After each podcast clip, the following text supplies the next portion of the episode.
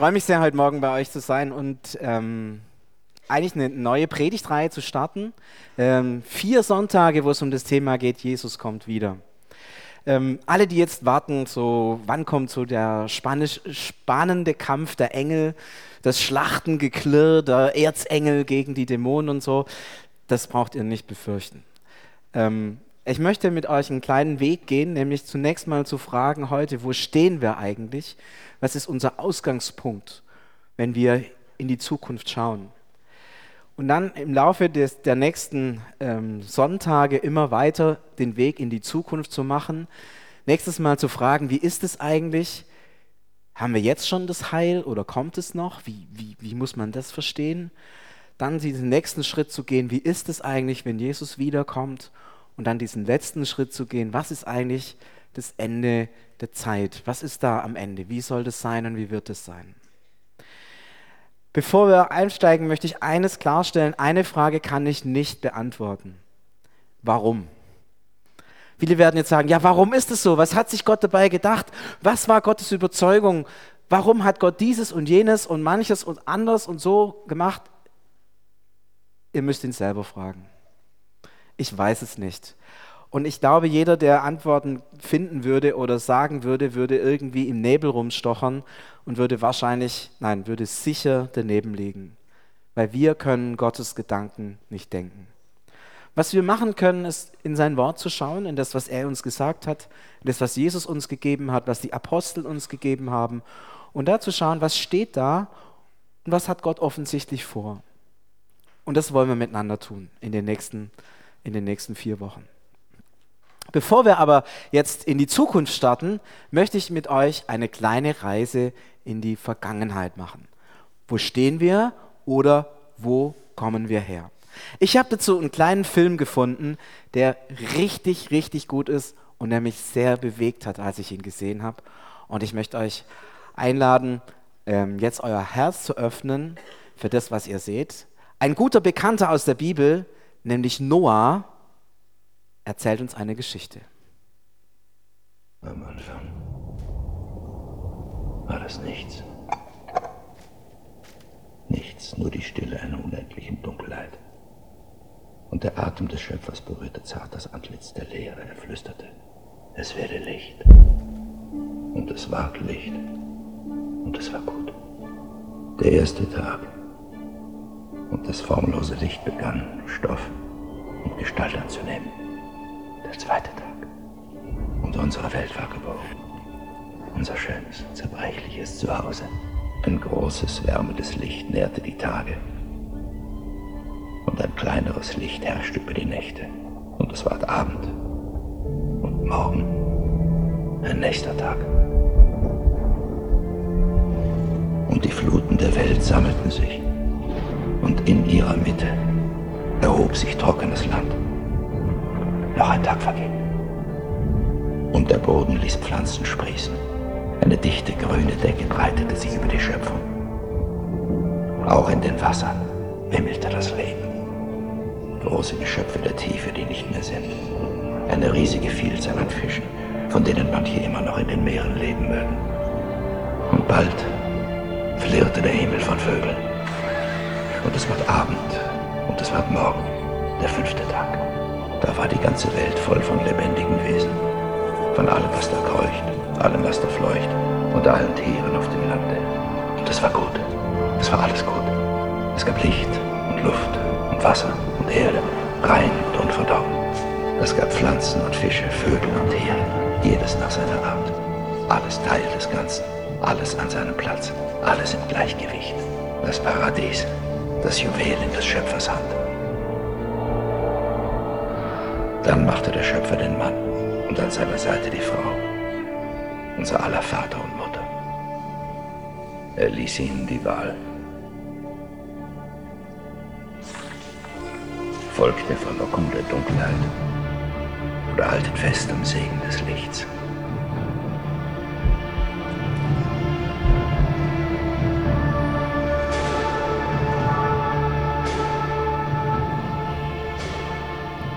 Aßen von der verbotenen Frucht.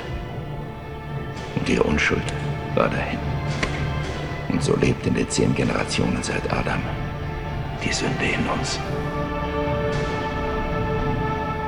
Bruder gegen Bruder. Volk gegen Volk. Der Mensch gegen die Schöpfung. Wir haben uns gegenseitig ermordet. Wir haben die Welt zerbrochen. Wir waren das. Der Mensch hat das getan. Alles, was schön war, alles, was gut war, haben wir zerschmettert.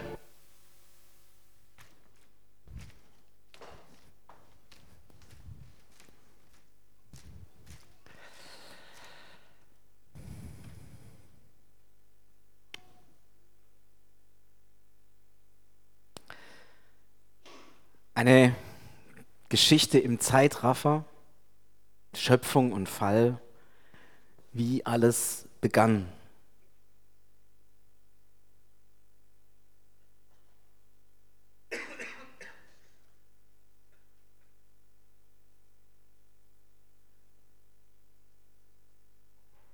Alles beginnt? Sehr gut. Genau, wie alles begann, tatsächlich sehr gut. Gott hat diese Welt geschaffen und ich glaube, in dem Film ist es rübergekommen, was das, was das für ein Segen ist, was für eine Fülle da drin steckt, ins Meer zu schauen, in den Himmel zu schauen, in, in, in die Welt zu schauen und diese Schöpfung zu sehen und dann inmitten der Schöpfung der Mensch als Ebenbild Gottes. Und als alles fertig war, das sagt Gott, nicht nur es war gut, es war sehr gut. Und ich kann euch vorstellen, ich kann euch sagen, wenn Gott sagt, es war sehr gut, dann entspricht es allerhöchsten Qualitätsmaßstäben. Dann ist es das Beste vom Besten. So hat Gott die Welt geschaffen. Und er hat sie nicht nur distanziert geschaffen im Sinne von, naja, jetzt mache ich mal was, so, sondern er hat etwas von sich selbst in diese Schöpfung hineingelegt. Seine DNA, seine, sein Bild hat er in uns hineingelegt. Das heißt, wir sind zum Bilde Gottes geschaffen. Gott hat also nicht nur etwas geschaffen und dann guckt er das an so von ferne und sagt, naja, ganz nett, sondern er sieht, dass in dem, was er geschaffen hat, er sich selber auch mit hineingelegt hat. Jeder Mensch ein Ebenbild Gottes, zum Bilde Gottes schuf er den Menschen. Und man spürt an vielen Stellen, wie Gott nicht nur seine DNA, sein Wesen hineingelegt hat in diese Schöpfung und in uns Menschen, sondern wie er seine Liebe hineingelegt hat. Für mich eine der spannendsten, tiefsten, größten Sätze, die jemals gesprochen wurde, ist dieser Satz am Anfang, lasst uns Menschen machen. Wo Gott zu sich selber spricht, lasst uns Menschen machen. Ein Wort, das voller Sehnsucht ist nach einem Gegenüber, voller Sehnsucht nach einem Miteinander, voller Sehnsucht nach mit diesen Menschen Gemeinschaft zu haben. Lasst uns Menschen machen. Gott und die Schöpfung. Und als Bild Gottes repräsentieren wir Gott in der Schöpfung. Das Wort, das da verwendet wird im Hebräischen, ist eigentlich das gleiche Wort, wie für Götterbilder verwendet wird. Das heißt, überall da, wo im Tempel so ein Götterbild steht, da sehen die Menschen dieses Bild, aber dumm waren die Leute ja nicht, die wussten, dass dieses Bild nur ein Bild ist, aber dass hinter diesem Bild, in diesem Bild sich Gott repräsentiert und dieser Gott Dagon oder Baal oder wie auch immer er heißt, sichtbar wird. Und genau so sind wir. Genau das sind wir, ein Bild Gottes. Ein Bild Gottes, in dem die Welt, die Schöpfung, den Schöpfer sieht. Das ist der Gedanke. Wie so eine Linse, die das Licht sammelt und dann nach hinten abstrahlt, so sind wir, wie diese Linse, Bild Gottes. Wenn die Schöpfung uns sieht, sieht sie den Schöpfer. Und der Schöpfer regiert durch uns die Welt. Wir sollen die Schöpfung bebauen und bewahren. Eigentlich handeln wie Könige. Wie Könige ihr Land umsorgen und entwickeln. So soll es sein. Das ist der Gedanke. Die Schöpfung sieht in uns den Schöpfer und der Schöpfer regiert durch uns die Schöpfung. Das war der Plan. Und dann ist er zerbrochen. Zutiefst zerbrochen.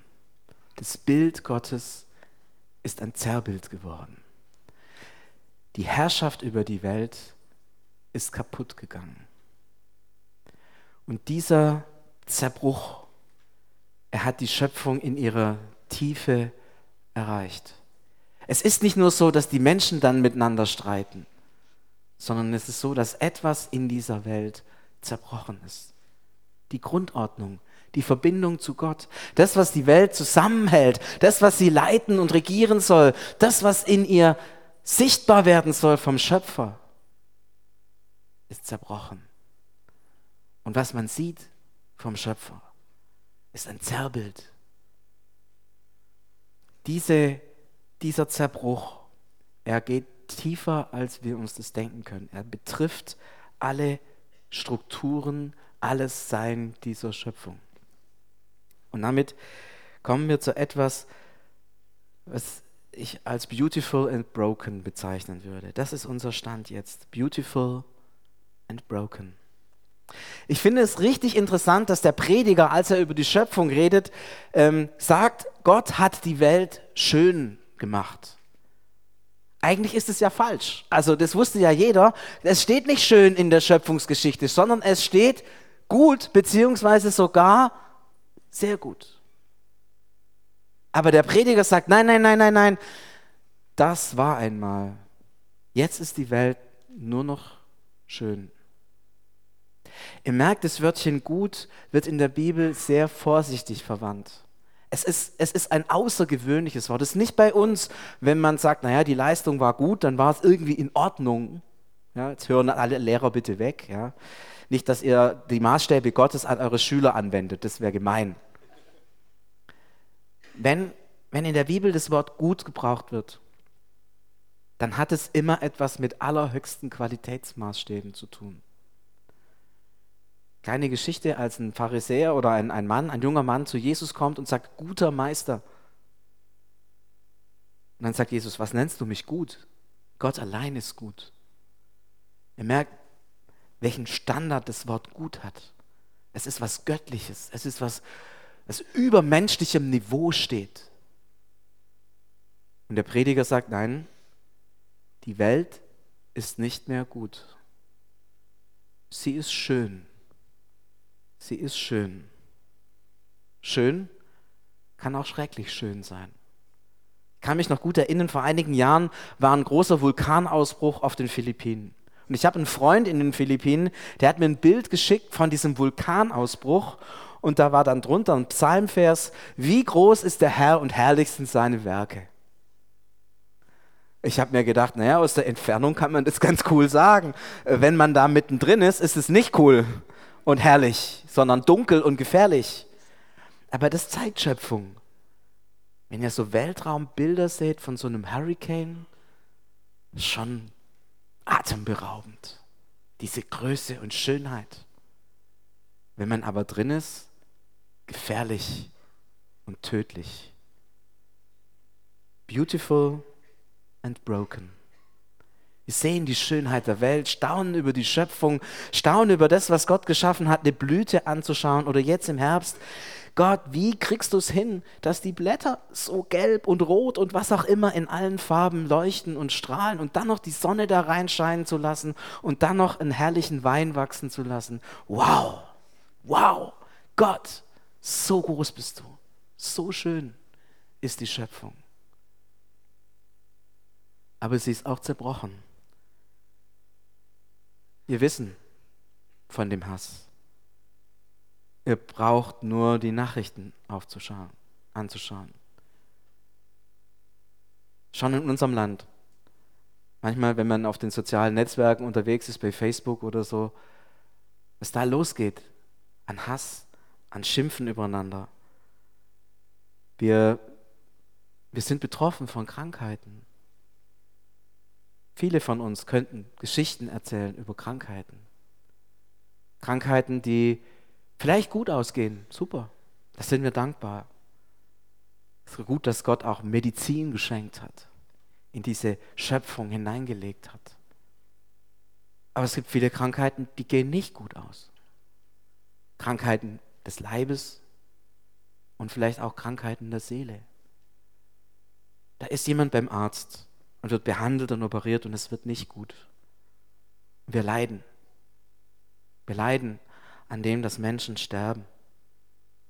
Wir leiden, dass Menschen sterben, wo wir denken, hey, das, das darf nicht sein.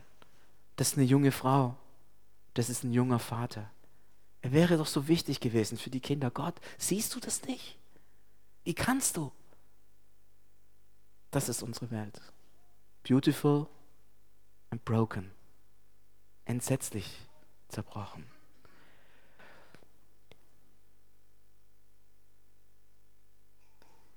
Es ist nicht lange her, da ist mein Vater an Krebs gestorben.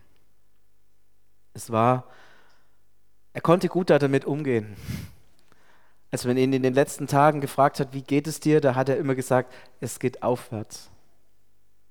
Und trotzdem für uns als Familie war das schrecklich zu sehen, wie, wie er einfach immer schwächer geworden ist. Und er am Ende eigentlich nicht mehr er selber war. Beautiful and broken. Das ist diese Welt. Und ich finde, vielleicht noch schlimmer als ein körperlicher Zerfall ist es, wenn die Seele eines Menschen zerfällt oder zerbricht. Wenn Menschen getrieben sind, nicht mehr rationalen Argumenten zugänglich sind, wenn sie Wahnvorstellungen haben, wenn sie vielleicht sogar in Wahnvorstellungen Schreckliches tun. Oder manche vielleicht, die das erleben müssen, dass jemand in ihrer Familie einfach nicht mehr weiß, wie er heißt. Sich einfach vergisst. Beautiful and broken.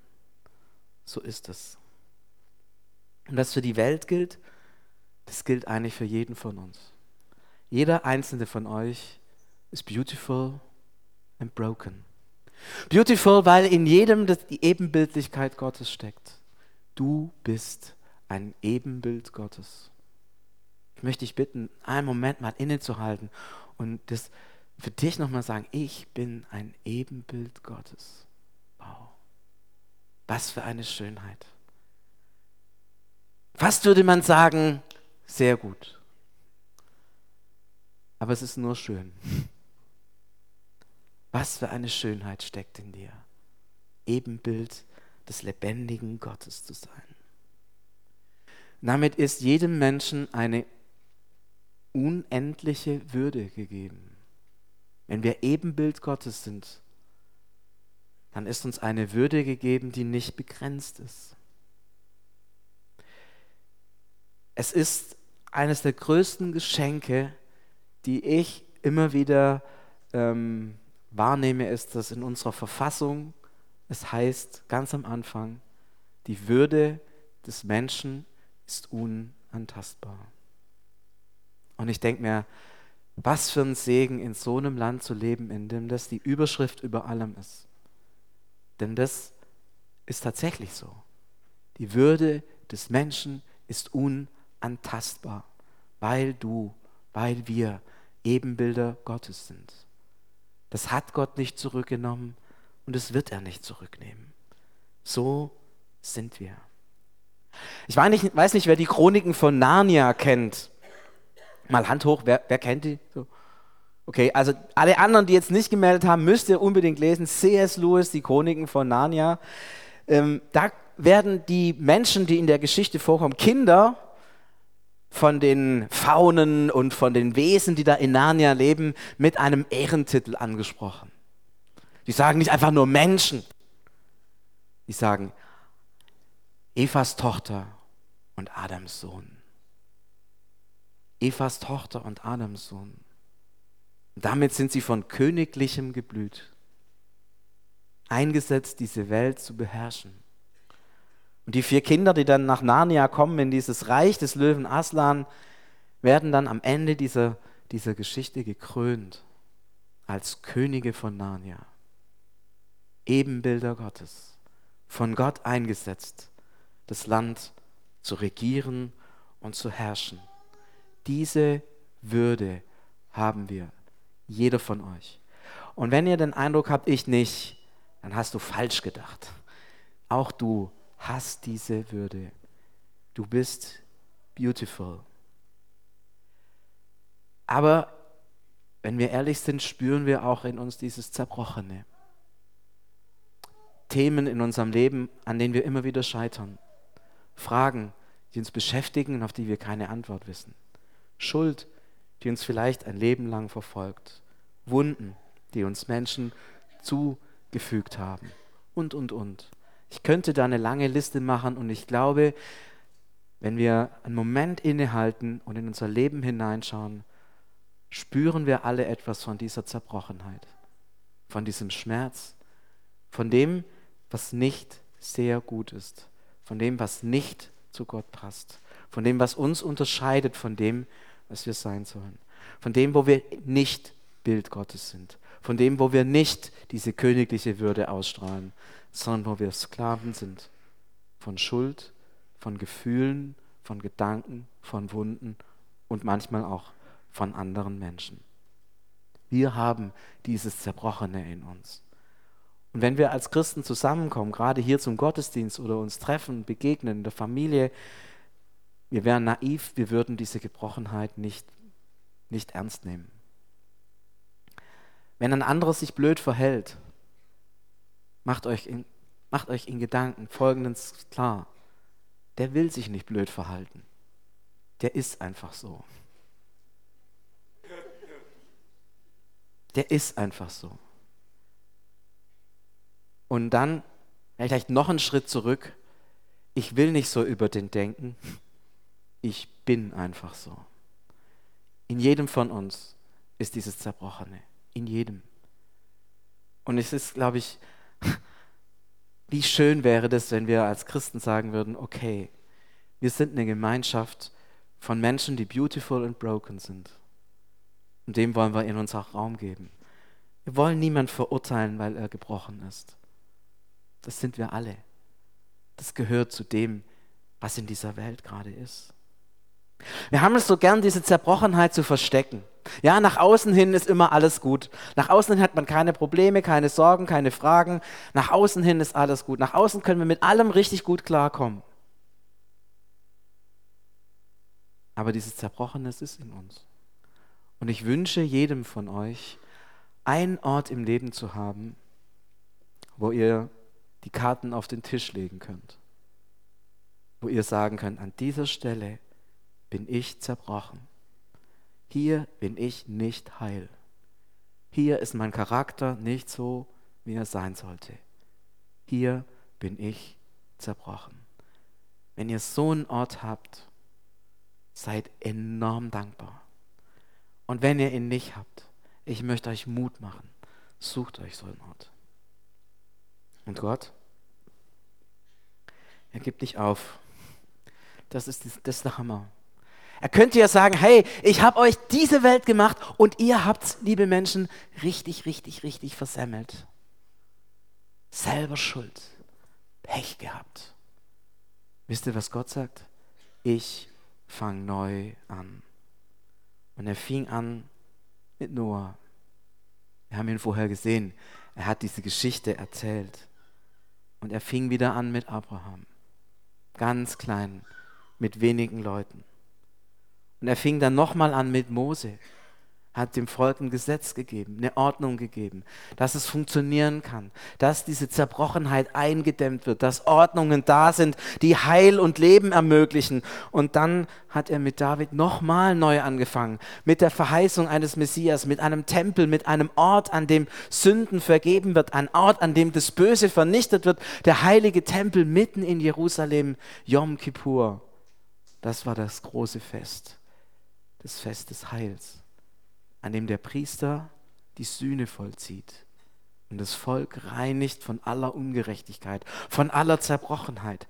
Im Laubhüttenfest wird Wasser ausgegossen, dass sich die heilenden Ströme des lebendigen Wassers ausbreiten über das ganze Land, Heil kommen soll in die Welt. So war es gedacht am Tempel. Und es hat nicht funktioniert. Und ich weiß nicht, ob ihr das kennt, wenn man so eine Gemeinde leitet, stellt man dann fest, manchmal machen Leute was. Und dann wird es nichts. Und dann kommt ein anderer und macht es auch. Und dann wird es nichts. Und irgendwen denkt man, wisst ihr, was man dann denkt?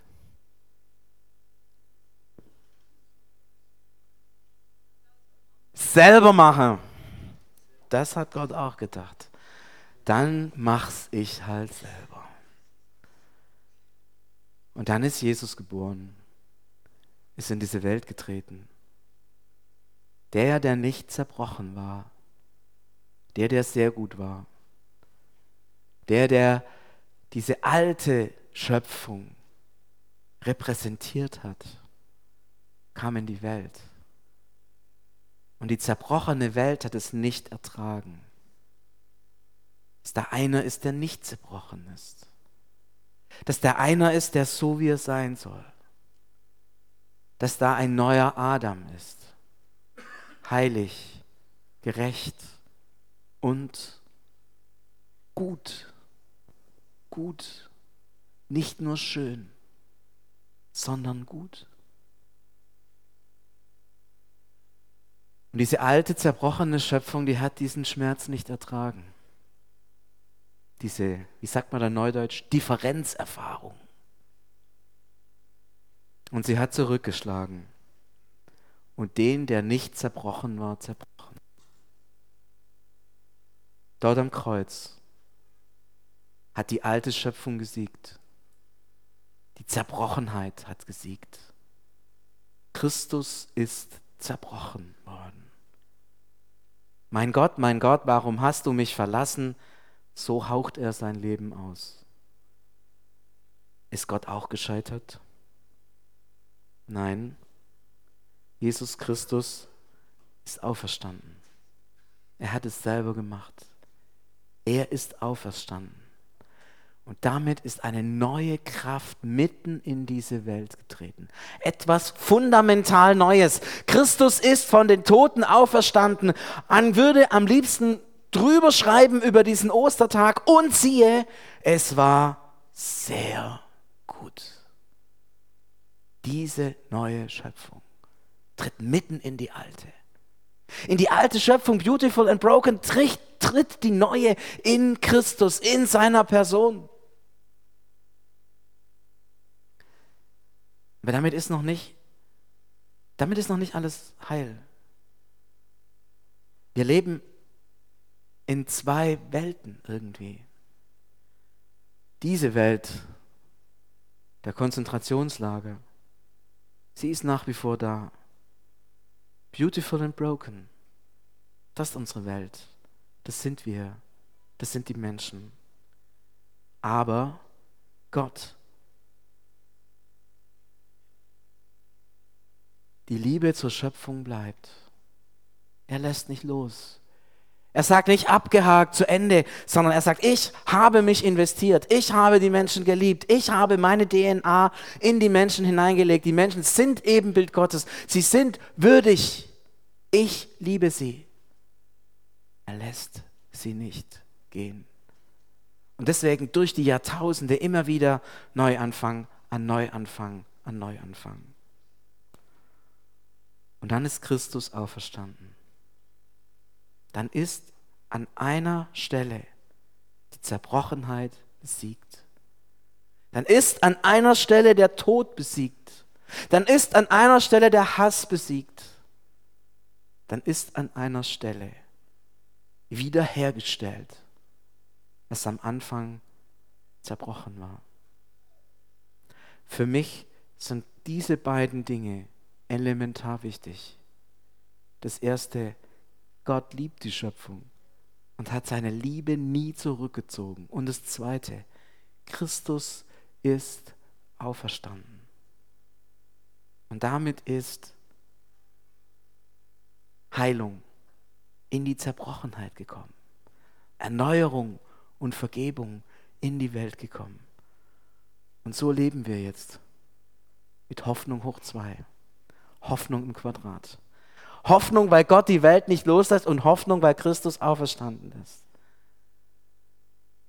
Und ich habe ganz bewusst dieses, dieses Bild von dem Konzentrationslager und der aufgehenden Sonne so im Hintergrund gehabt und dann dieses Hoffnung hoch zwei drüber gelegt. Machen wir uns nichts vor, die Dunkelheit ist noch da, sie ist noch da, aber die Sonne geht auf. Die Sonne geht auf. Wir haben Hoffnung. Ich weiß nicht, wenn ihr jetzt nach Hause geht oder in euren Alltag hineingeht, in was für Situationen ihr hineinkommt. Vielleicht in fröhliche Situationen, dann freut euch und seid super dankbar. Aber ich glaube, dass einige von uns auch in schwierige Situationen hineinkommen. Vielleicht in der Familie, vielleicht am Arbeitsplatz, vielleicht in dem Umfeld, in dem ihr seid. Haltet euch vor Augen. Ich habe Hoffnung. Es gibt keinen hoffnungslosen Fall in dieser Welt. Denn jeder Mensch ist ein Ebenbild Gottes und Christus ist auferstanden. Das gibt uns Hoffnung. Hoffnung. Hoffnung, dass da was kommt. Hoffnung, dass das ein Übergangsstadium ist. Dass das wie so beim Laufen, ja, der eine Schritt ist gemacht und dann hängt der andere irgendwann in der Luft und irgendwann wird er kommen. Hoffnung. Hoffnung, dass am Ende sich alles verändert, alles erneuert. Hoffnung, dass die Zerbrochenheit Heil findet. Hoffnung, dass die Zerbrochenheit zu Ende wird. Hoffnung, dass Gott einmal wieder, als er die Welt anschaut, sagen kann, und siehe, es war sehr gut. Diese Hoffnung haben wir, dürfen wir haben, weil Gott die Welt liebt und weil Christus von den Toten auferstanden ist. Und bitte, nehmt diese Hoffnung mit, tragt sie in alle Situationen eures Lebens hinein. Und vielleicht kennt ihr Menschen, die sind besonders blöd. Vielleicht kennt ihr Menschen, die sind echt schwierig. Begegnet ihnen mit diesem Hoffnungsdenken. Hoffnung, dass das so nicht bleiben muss. Hoffnung, dass ich so nicht bleiben muss, wie ich bin. Hoffnung, dass Jesus diese Welt verändern wird. Jesus, mitten in der Finsternis bist du in diese Welt gekommen und bist von den Toten auferstanden. Wir danken dir, Vater im Himmel, dass du an dieser Schöpfung nicht loslässt, dass du nicht einfach dir einen anderen Planeten suchst, andere Menschen, irgendwie ganz anders anfängst, sondern du bist gekommen, es selber zu richten, Leben zu bringen, Heilung zu bringen. Und so rufen wir diese Hoffnung, die du uns gegeben hast, aus über allen Bereichen unseres Lebens. Lass sie einsickern, wie Regen in die Tiefe der Erde einsickert. Und lass uns glauben und annehmen, dass es keine hoffnungslose Situation in dieser Welt gibt. Und dass diese Welt nicht beautiful and broken bleiben muss, sondern dass sie einmal so ist, wie du sie gewollt hast. Sehr gut. Amen.